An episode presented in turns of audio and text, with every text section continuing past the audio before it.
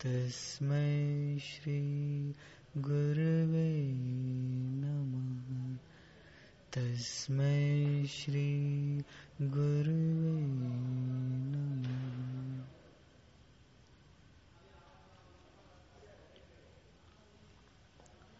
सृष्टि के आरंभ में आकाश आदि महाभूत एवं घटपट आदि भौतिक पदार्थ जिस अद्वितीय वस्तु की सत्ता से अस्तित्व को प्राप्त कर आविर्भूत होते हैं, स्थिति काल में जिसकी सत्ता से ही स्थित रहते हैं और प्रलय काल में जिसमें लीन होते हैं, उस सत्य स्वरूप सब प्राणियों के हृदय में स्थित आत्मरूप परमात्मा को नमस्कार है।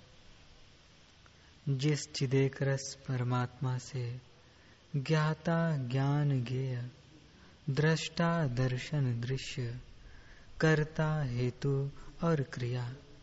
ये सब व्यावहारिक पदार्थ आविर्भूत होते हैं। उस ज्ञाता आदि के साक्षी और परमार्थतः ज्ञान रूप से अवस्थित प्रत्यगात्मा को नमस्कार है।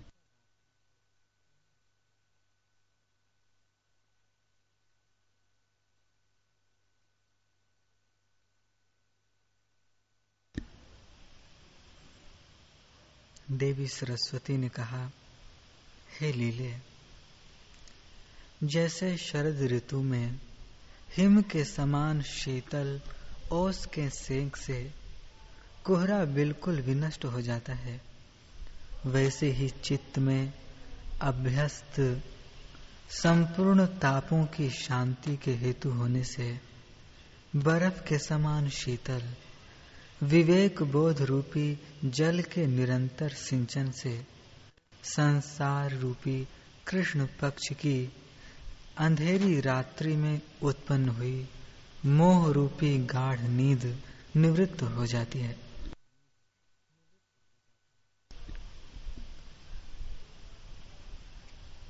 श्री वशिष्ठ जी ने कहा, हे श्री रामचंद्र जी वे दोनों उत्तम देवियाँ यानी सरस्वती और लीला, उस रात्रि में परस्पर प्रश्नोत्तर कर जबकि सेवक सो गए थे। महल के दरवाजों और खिड़कियों में मज़बूत और भली भांति अरगल लग गए थे। ड्योढ़ियों पर पहरेदार सावधान होकर पहरा दे रहे थे। फूलों की राशियों से निर्गत एवं घनीभूत सुगंधि से अंतपुर भर गया था। अम्लान माला रूपी वस्त्रों से आच्छन्न, राजा के शव के समीपस्थ वे आसन पर बैठ गई। उनके कलंक शून्य, पूर्ण चंद्रमा के तुल्य मुखमंडल से सारा अंतपुर जगमगा उठा।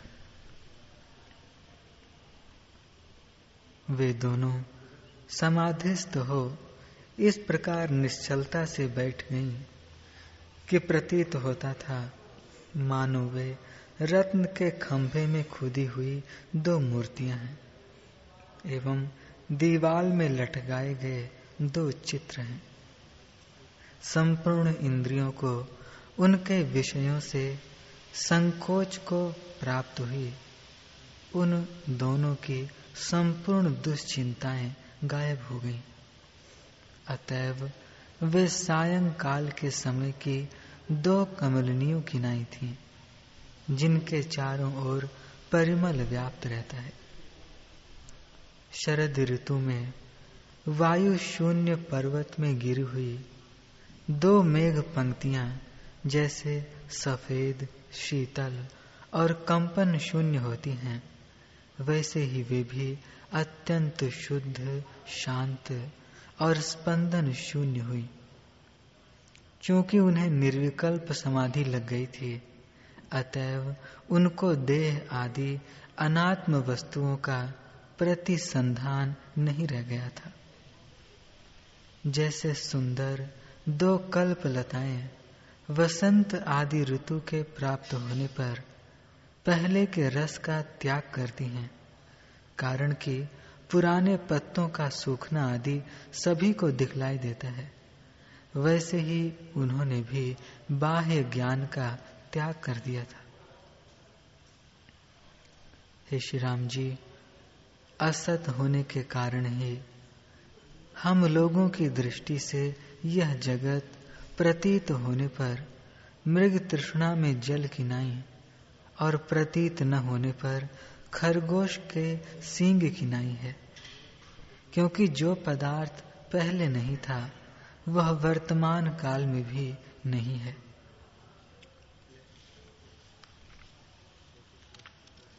सूर्य, चंद्रमा, तारे आदि संपूर्ण पदार्थों से अत्यंत शून्य, केवल मात्र आकाश सृष्टि के आरंभ में यानी वायु की उत्पत्ति से पूर्व और प्रलय काल के आने पर, जैसे केवल स्वभाव से स्थित रहता है, वैसे ही वे दोनों अंगनाएँ दर्शन से विमुक्त, शांत और केवल स्वभाव हुई ज्ञान देवी सरस्वती ने पूर्वतन ज्ञान देह से ही आकाश में विचार किया और राज ने देह के अभिमान, परित्याग और ज्ञान के अवलंबन कर आकाश में विचरण किया। सचमुच, वे दोनों बहुत दूर गईं सो बात नहीं है। किंतु उन्होंने उद्भुत हुए पूर्व संकल्प हर आकाश में कर सर्वगामी ज्ञान में आरोहण और आकाश गमन के अनुरूप चिदाकाश मूर्ति का अवलंबन किया। उसके वनितोचित विलासों से मनोहर, वे दोनों ललनाएँ विषय ज्ञान के स्वभाव से यहाँ से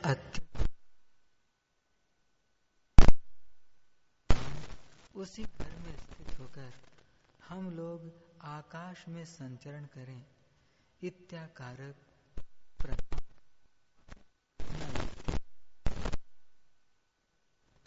तथा योजन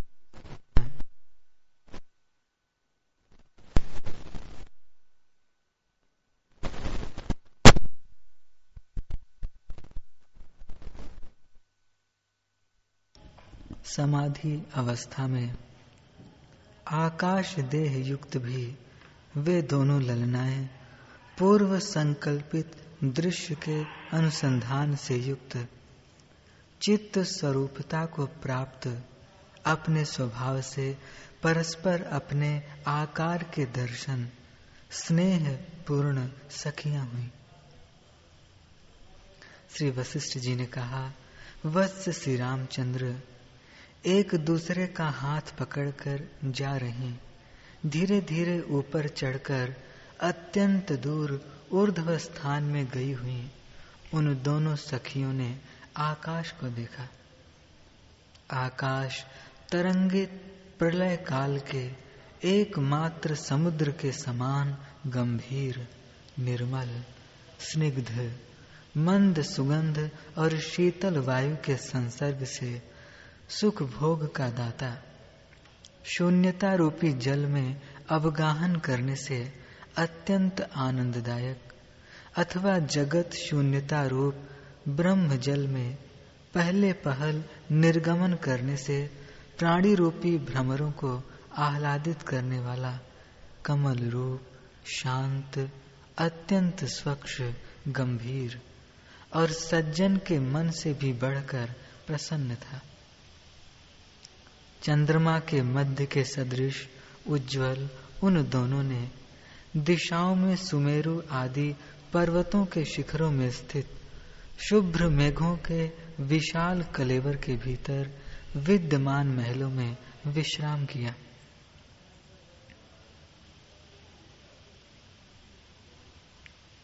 कहीं पर प्रचुर ताप का विनाश करने वाले, बिजली रूपी लाल कमलों से व्याप्त तथा जल से पूर्ण होने के कारण मंदगामी मेघमंडल में उन्होंने स्नान किया।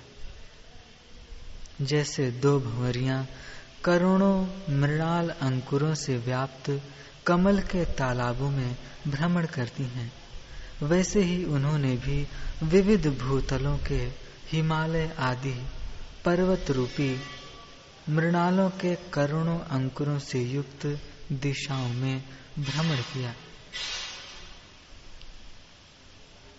तदुपरांत अपनी शक्ति के अनुसार धीरे धीरे चलने वाली एवं मध्य मध्य में विश्राम ले रही उन दोनों ललनाओं ने शून्य देश में अनेक ब्रह्मांडों की रचनाओं से व्याप्त आकाश मंडल को देखा।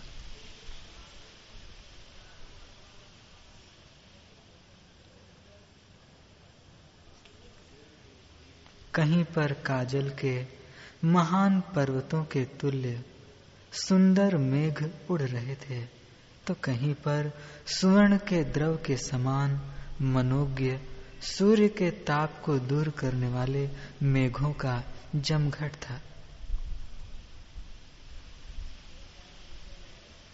कहीं पर शून्यता रूपी जल से पूर्ण निश्चल सागर था। कहीं पर निरंतर नृत्य करने वाले मातृमंडल थे तो कहीं पर कभी नष्ट न होने वाली उन्मत्त और विक्षुब्ध योगेश्वरियों के नौ गणों से युक्त समूह थे। कहीं शांत समाधिस्थ अतैव परम पद में विश्रांत, ब्रह्मनिष्ठ मुनियों से परिवेष्टित था, कहीं पर जिसने क्रोध आदि का अत्यंत परित्याग कर दिया है, ऐसे साधु महात्मा के चित्त के समान मनोहर और सम था कहीं पर उस आकाश में किन्नर गंधर्व और देवताओं की पत्नियाँ गायन कर रही थीं। कहीं पर स्थिर नगरों से वह व्याप्त था कहीं पर आकाश कमलिनी में रहने वाली हंसनी अपने मधुर स्वर से ब्रह्मा जी के वाहन हंस का आवाहन करती थी। कहीं पर विमानचारी देवताओं द्वारा अपनी अंगनाओं के विस्मय के लिए रचित माइक सृष्टि के वायुओं द्वारा माया निर्मित फूलों का वन हिलाया जाता था। वे दोनों ललनाएँ, जिसमें गूलर के फल के अंदर के छोटे छोटे मशकों की नाई, त्रिजगत मध्यवर्ती प्राणी वर्ग घूम रहा था। ऐसे आकाश को ऊपर तक लांग कर फिर पृथ्वी तल में जाने के लिए उद्यत हुई। श्री वशिष्ठ जी ने कहा, वत्स श्री रामचंद्र जी, आकाश मंडल से पर्वत ग्राम को जा रही, उन दोनों ललनाओं ने अपूर्व भूमि तल को देखा, जो कि सरस्वती के मन में था, यानी जिसको सरस्वती देवी लीला को दिखलाना चाहती थी।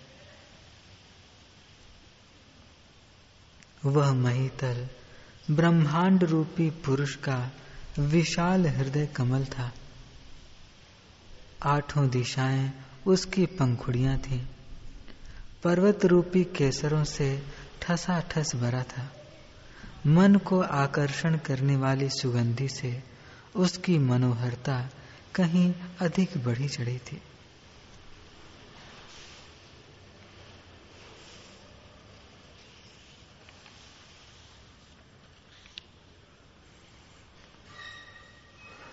सौ करोड़ योजन, परिमाण वाली खूब घनी दोहरी सुवर्णमय ब्रह्मांडों की दीवालों से वह व्याप्त था।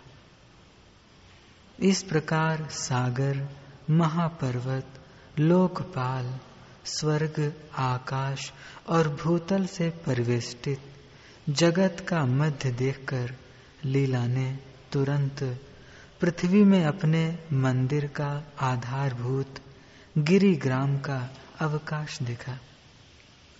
वशिष्ठ जी ने कहा, वत्स श्री राम जी, वे दोनों ललनाएँ राजा पद्म जिसमें रहता था, उस ब्रह्मांड मंडल से निकलकर दूसरे ब्रह्मांड मंडल में, जिसमें उस वशिष्ठ नाम के ब्राह्मण का घर था, पहुँच गई। तदुपरांत उन दोनों सिद्ध ललनाओं ने अन्य लोगों के दृष्ट गोचर हुए बिना ही ब्राह्मण का निवास भूत मंडप, अपना घर इस प्रकार देखा गृह स्वामी के मर जाने के कारण उसमें दासियाँ शोक से व्याकुल थीं। स्त्रियों के मुँह आंसुओं की धाराओं से सराबुर थे आँसू और धूलि से मलिन होने और आभूषण और तिलक से शून्य होने के कारण सबके मुँह पर घनी उदासी छाई हुई थी। ब्राह्मण के आस्पद भूत, उस ब्रह्मांड के प्रायः सभी नगर उत्सव शून्य थे। वह घर गृहपति के वियोग से हतप्रभ हो गया था। उनकी मुख कांति करुणा से फीकी पड़ गई थी। वत्स श्री रामचंद्र जी। अब सुंदरी लीला, निर्मल ज्ञान का चिरकाल तक अभ्यास करने से देवताओं की नाई सत्य संकल्प और सत्य मनोरथ हो गई थी। उसने संकल्प किया कि मुझे और देवी सरस्वती को ये मेरे बंधु बांधव साधारण स्त्री के वेश में देखें। उसके यूँ संकल्प करने के उपरांत घर के लोगों ने वहाँ पर लक्ष्मी और पार्वती के तुल्य इन दो अंगनाओं को देखा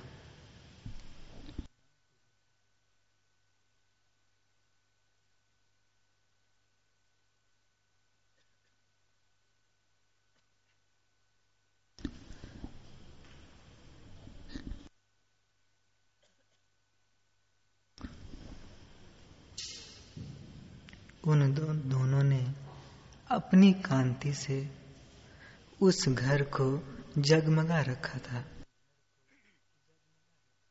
सिर से लेकर पैर तक भांति भांति की अनेक न कुमलाई हुई मालाओं के परिवेष्टन से उनकी सहज सुंदरता कहीं अधिक बढ़ी चढ़ी हुई थी। अतएव दो वसंत लक्ष्मियों के सदृश, उन्होंने अपने सहज सौरभ से वन और उपवनों को सुगंधित कर दिया था। ये दोनों ललनाएँ क्या थीं? अपनी चांदनी रूप सुधा से संपूर्ण औषधियों को पूर्ण कर रहे शीतल तथा आह्लादक सुख देने वाले उदित हुए दो चंद्रमा थे।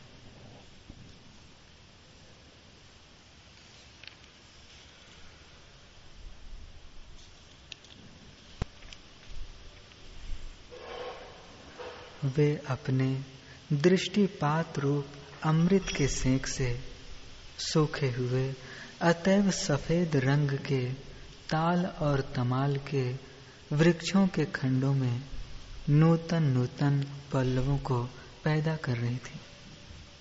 तदनंतर ज्येष्ठ शर्मा ने घर के अन्यान्य जनों के साथ वन देवियों के लिए नमस्कार कहकर पुष्पांजलि छोड़ी। घर में उनके पैरों पर पुष्पांजलि ऐसे गिरी, जैसे कमल की लता के कमलों पर हिम जल के छोटे छोटे बिंदुओं की वृष्टि गिरती है। ज्येष्ठ शर्मा आदि ने कहा, हे वन देवियों आप लोगों की जय हो। मालूम होता है कि आप दोनों हमारे दुख को निवृत्त करने के लिए आई हुई हैं। क्योंकि प्रायः दूसरों की रक्षा करना ही सतपुरुषों का स्वभाव है। ज्येष्ठ शर्मा के यह कहने के बाद उन वन देवियों ने बड़े आदर से पूछा, आप लोग अपना दुख कहिए, जिस दुख से ये सभी लोग दुखी दिखाई देते हैं? उन ज्येष्ठ शर्मा आदि सबने क्रमशः उक्त वन देवियों से ब्रह्मांड दंपतियों का मरण रूप दुख कहा। ज्येष्ठ शर्मा आदि ने कहा, हे देवियों, इस स्थान में अतिथि सत्कार करने वाले ब्राह्मण दंपति रहते थे। उनका आपस में बड़ा स्नेह था। वे द्विजातियों की मर्यादा के स्तंभ के समान आधार थे। और पुत्र, पौत्र आदि संतति के जनक थे। वे हमारे माता पिता इस समय पुत्र, इष्ट मित्र और पशुओं के सहित घर का त्याग कर स्वर्ग में चले गए हैं। इसी कारण हमें यह सारा जगत शून्य दिखलाई देता है।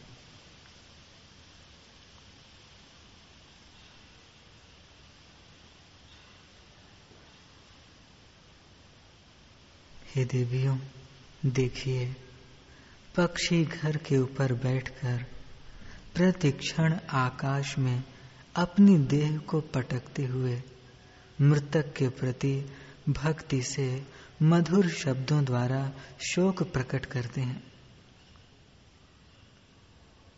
सब पर्वत दीर्घ, गुरु गुरु शब्द रूपी विलाप से पूर्ण गुहा रूपी मुखों से युक्त और व्याकुल होकर नदी रूपी आंसुओं की धाराओं से रोते हैं।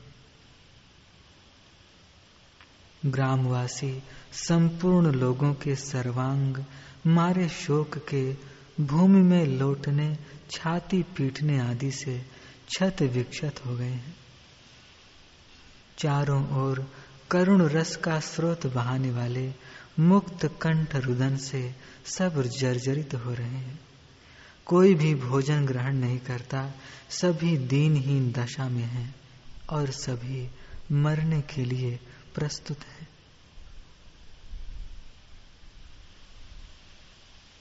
हे देवियों, हमारे शोक का विनाश कीजिए। महानुभाव का दर्शन कभी निष्फल नहीं होता। इसलिए हमें आशा है कि आप अवश्य हमारे शोक का विनाश करोगे। जैसे जल सूख जाने पर कमलिनी नम्र होकर अपने पल्लव से मूल ग्रंथि का अर्थात जड़ का स्पर्श करती है, वैसे ही पुत्र के ऐसा कहने के पश्चात लीला ने अपने हाथ से उसके मस्तक का स्पर्श किया। जैसे वर्षा ऋतु के मेघों के संसर्ग से पर्वत ग्रीष्म ऋतु के संताप का त्याग करता है, वैसे ही लीला के उस स्पर्श से ज्येष्ठ शर्मा ने दुख दुर्भाग्य रूपी विपत्ति का त्याग किया। उन देवियों के दर्शन से घर भर के सब लोग देवताओं की नाई दुख रहित और लक्ष्मीवान हो गए। श्री रामचंद्र जी ने कहा, भगवान, लीला देवी ने पुत्र ज्येष्ठ शर्मा को माता के शरीर से दर्शन क्यों नहीं दिया? इस विषय में मेरे मोह का आप निराकरण कीजिए।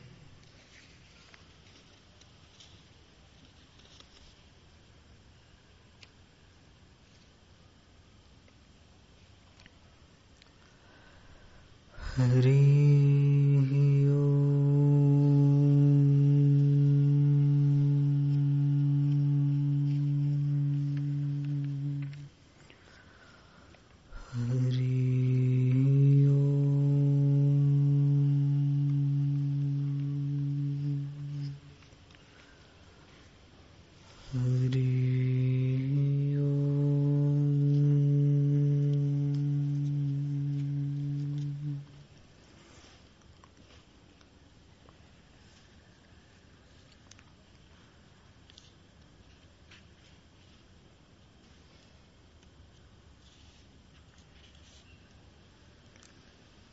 वशिष्ठ जी बोले, हे राम जी, जितना कुछ जगत तुम देखते हो, सो वास्तव में कुछ उपजा नहीं है। भ्रम से भाषित होता है। जैसे स्वप्न में नदी और पर्वत दिखते हैं, परंतु उपजे नहीं, वैसे ही ब्रह्मा से लेकर तृण पर्यंत सारा जगत असत रूप है।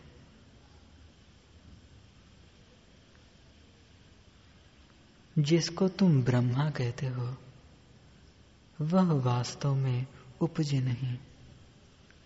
तब उनसे जगत की उत्पत्ति मैं तुमसे कैसे कहूँ? जैसे मरुस्थल की नदी ही उपजी नहीं तो उसमें मछलियाँ कैसे कहिए वैसे ही आदि में ब्रह्मा नहीं उपजे तो उनमें जगत कैसे उपजा कहिए केवल आत्म चैतन्य सत्ता सदा अपने आप में स्थित है। यह जगत भी वही है, परंतु अज्ञान से विपर्य रूप प्रतीत होता है। अज्ञान से आत्मसत्ता ही जगत रूप भाषित होती है। आत्मसत्ता से भिन्न कुछ नहीं है।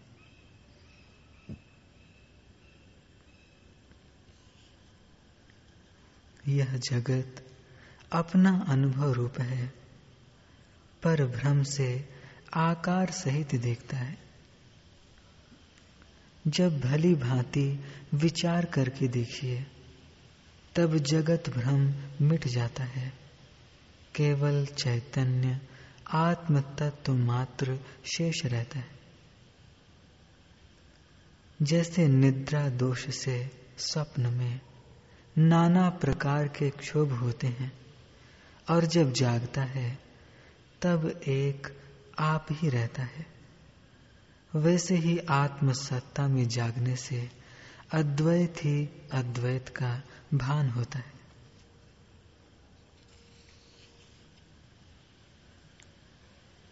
अपनी कल्पना ही जीव को जगत रूप होकर भाषित होती है।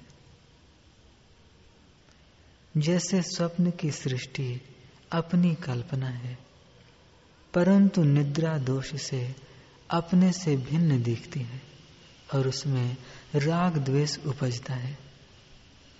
पर जागने पर सब क्षोभ मिट जाते हैं।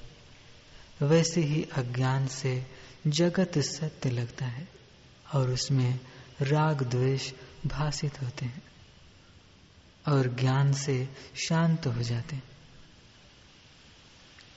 यह जगत भ्रम मात्र है। ज्ञानवान के निश्चय में सब चिदाकाश है और अज्ञानी के निश्चय में जगत है। यदि बड़े क्षोभ प्राप्त हों तो भी वे ज्ञानवान को डिगा नहीं सकते, क्योंकि उसके निश्चय में कुछ द्वैत नहीं फुरता। वह सदा एक रस रहता है। यदि प्रलय काल के मेघ गरजे, समुद्र उमड़े और पहाड़ के ऊपर पहाड़ पड़े, जिससे भयानक भयानक शब्द हो तो भी ज्ञानवान के निश्चय में कुछ द्वैत नहीं होता।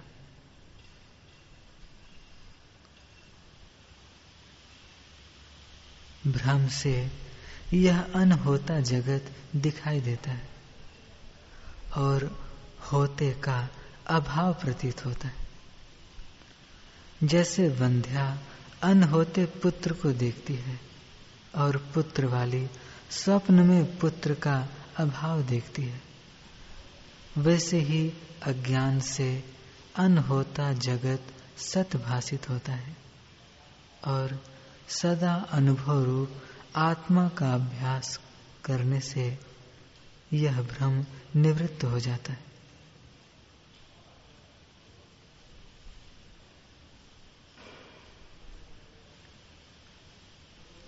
हे श्रीराम जी, पृथ्वी पर सोया हुआ मनुष्य स्वप्न में आकाश पर दौड़ता फिरता है और अपने को गड्ढे में गिरता देखता है। यह सब भ्रम से ही देखता है। वैसे ही यह जगत जीव को भ्रम से दिखाई देता है।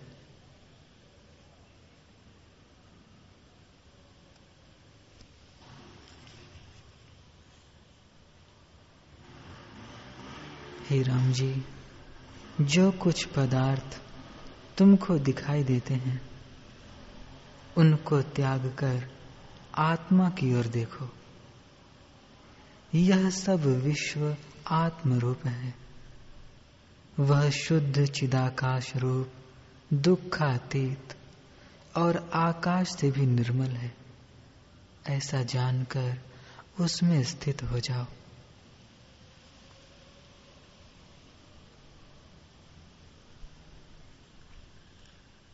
हे राम जी, जैसे तुमको स्वप्न आता है और उसमें पत्थर और पहाड़ देखते हैं सो तुम्हारा ही अनुभव रूप है, भिन्न तो नहीं। वैसे ही यह सब दृश्य चिन्ह मात्र का रूप है। जैसे काष्ठ के पात्र काष्ठ से भिन्न नहीं, सब काष्ठ ही हैं। वैसे ही जगत चैतन्य रूप है, चैतन्य से भिन्न नहीं है।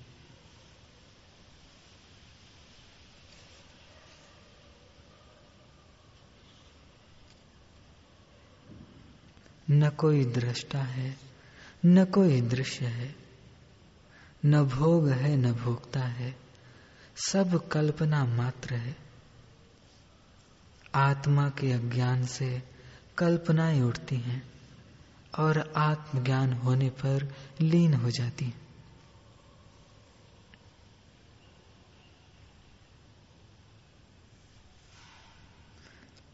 जिसकी जैसी भावना दृढ़ होती है। वैसा ही रूप होकर भाषित होता है। जैसे चिंतामणि और कल्प तरु में जैसी भावना होती है, वैसे ही सिद्धि होती है।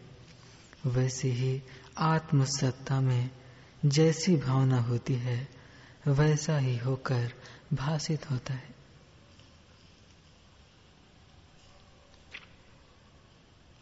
हे राम जी, जब मन थोड़ा भी फुरता है, तब यह जगत उत्पन्न हो आता है। और जब फुरने से रहित होता है, तब जगत भावना मिट जाती है। इस प्रकार जो जानता है, वह ज्ञानवान है। वह पुरुष इंद्रियों से देखता, सुनता, ग्रहण करता हुआ भी निर्वासनिक हो जाता है। हे राम जी जिसका मन निर्वासनिक और शांत हुआ है, वह बोलता चालता, खाता पीता भी, पाषाण सदृश मौन हो जाता है।